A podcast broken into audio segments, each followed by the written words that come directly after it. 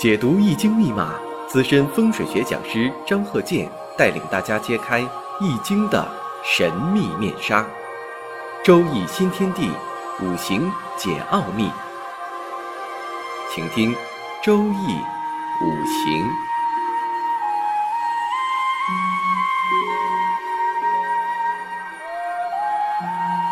上山微电台荣誉出品。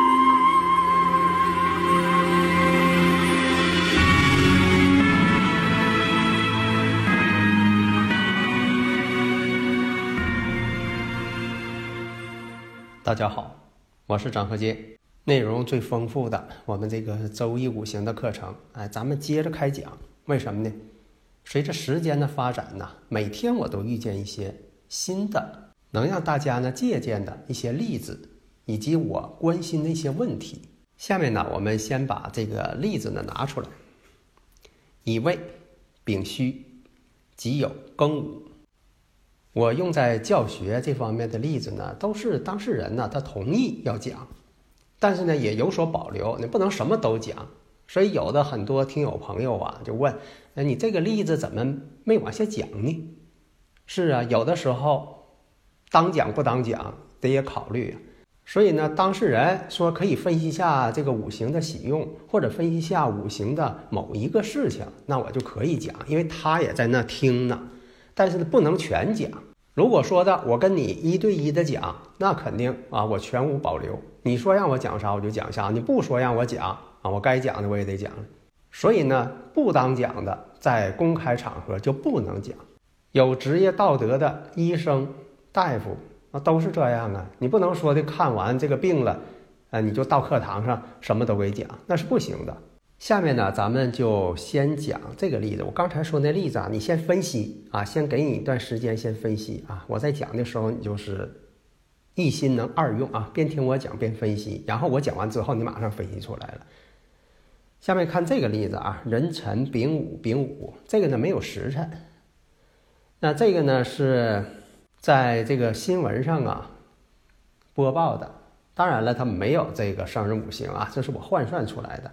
大运呢走在乙巳，那么在壬午年的时候会怎么样？那这个五行呢？你像月上呢是丙午，日上也是丙午，年上呢有一个壬水壬辰，壬水偏官。这一看呢，这五行呢就偏颇了。这是家长啊，你告诉他做什么呢？他可能也不大听。所以呢，在这个壬壬年的时候，哎，吃错了东西了。你看这个五行一看呢，就是比较偏颇。当这个壬壬年出现的时候呢，那壬水七煞呢，跟它年上七煞都要相克。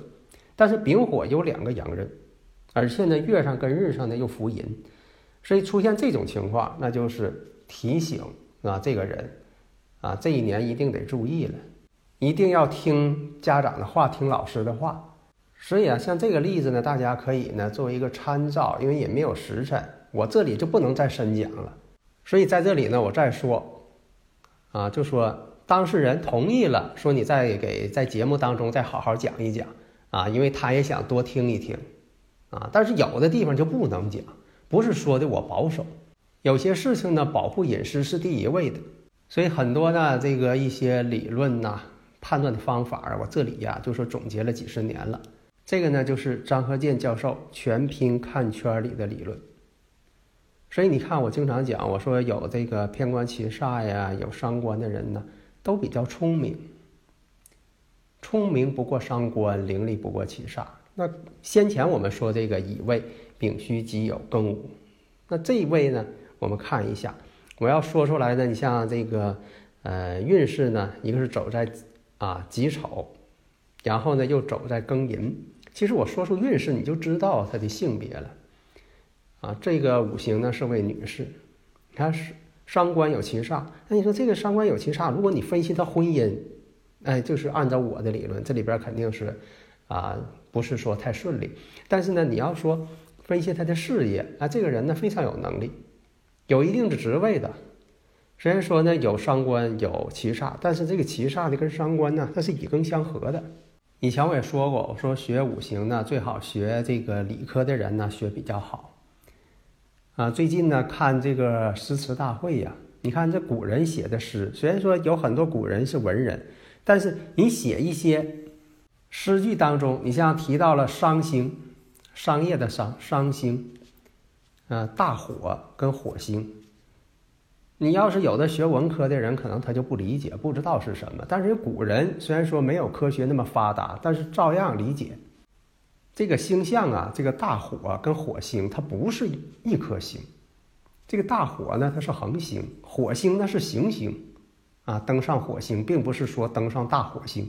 哎呀，现在这个有些年轻人呐，把这个中学学的课程啊，基本都忘光了。像这个有些电视节目演这个街头采访。采访，啊，几位少女，其中有两位少女，这个主持人呢就街头采访问这两位少女，珍珠港是谁炸的？结果两个人异口同声，八国联军炸的。这历史怎么学的呀？更不用说你要看这个《流浪地球二》，啊，看的呢这个排的我们排的确实很好，但是呢里边呢存在一些科学的这个不合理地方。你比如说啊。这个太空电梯，太空电梯一旦损毁，这个太空电梯呀是远离地球啊，飞出去了，是做抛物线运动啊，还是说做这个椭圆运动啊，还是说围着地球要这个围绕地球圆周运动啊？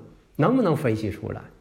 所以电影表现的呢是这个太空电梯呀坠落地球了，这种表现呢不是太合理啊，因为这个作者呢本人也说了。太空电梯呀，是不需要后边这个像火箭一样往下喷火再往上上的。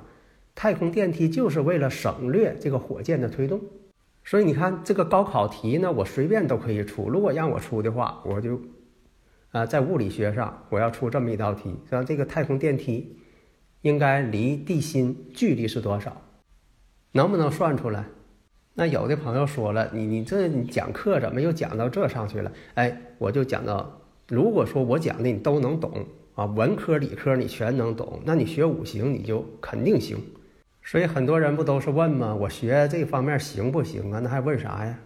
看看这方面你百科知识都懂不懂？不需要达到专家的水平。所以你像我刚才说那两个五行，我说完之后，你马上就能判断出来，第一个五行在婚姻上什么情况。啊，哪年成婚，哪年会有什么问题？哎，事业上能达到什么高度？性格怎么样？财富的层次怎么样？这你必须一眼就能看出来。因为现在呢，你研究五行啊，替一些人呢，呃，指点人生啊，不像在古代了。你现在就说，达到一定层次的时候，那坐在你面前的，都是一些成功的一些大咖。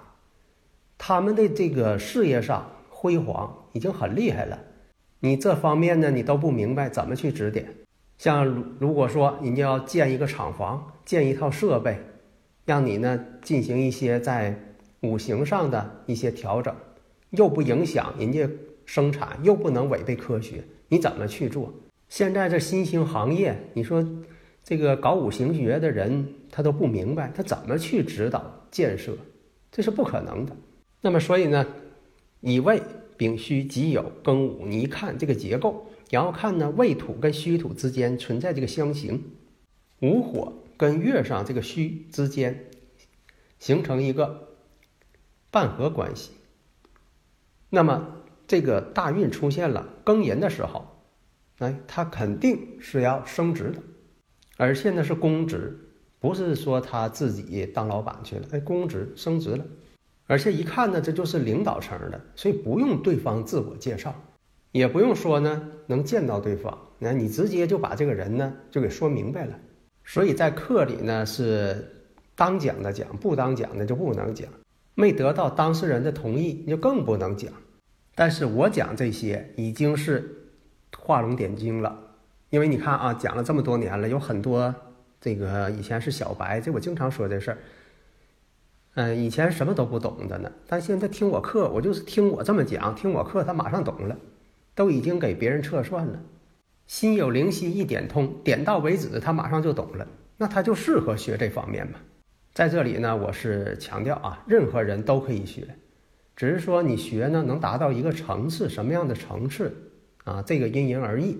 假如说同一所学校啊有的人就考上重点大学了但有的人呢就没考上都是一个老师教的。所以呢学到我课的精髓那就做到短平快迅速入局。下一堂呢我们讲如何判断感情上的一些问题。好的谢谢大家。